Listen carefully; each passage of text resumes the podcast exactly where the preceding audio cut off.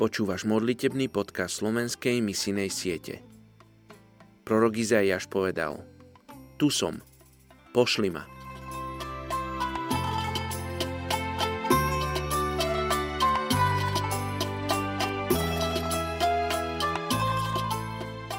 Je 4.12. Náhum 2, verš 1. Hla, na vrchoch nohy posla blaha, ktorý ohlasuje pokoj Sveď Júda svoje sviatky a plň svoje sluby. Nepríde už viac na teba ničomník, je úplne vyhladený. Dnes sa modlíme za európsku krajinu Lichtenštajsko. Lichtenštajsko je malá európska krajina nachádzajúca sa medzi Švajčiarskom a Rakúskom. Je to konštitučná monarchia a rodina lichtenštajského princa bola vždy katolická.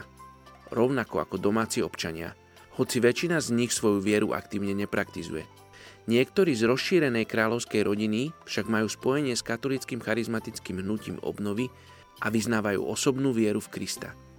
Rastie tu počet moslimov a ľudí bez vierovýznania. Britskí, norskí a švajčiarsky veriaci tu založili jediné evanelické spoločenstvo v roku 1985. Poďme sa spolu modliť za európsku krajinu Lichtenštajsko. Oče, my sa modlíme za Lichtenštajsko. Oče, modlíme sa za tú maličkú krajinu. Oče, modlíme sa, aby si Ty vzbudzoval svojich nasledovníkov v tejto krajine. Oče, používaj si na to tých, ktorí ťa už poznajú, ktorí majú s tebou osobný vzťah, aby ťa mohli zoznamiť s tými, ktorí ťa ešte nepoznajú. Oče, ja ti ďakujem za to, že privádzaš moslimov, utečencov, Bože, do tejto krajiny. Oče, ja sa modlím, aby kresťania z Lichtenštajska mohli svietiť a byť solou pre svojich susedov, pre týchto ľudí, ktorí tam prichádzajú za túžbou, s túžbou lepšieho života.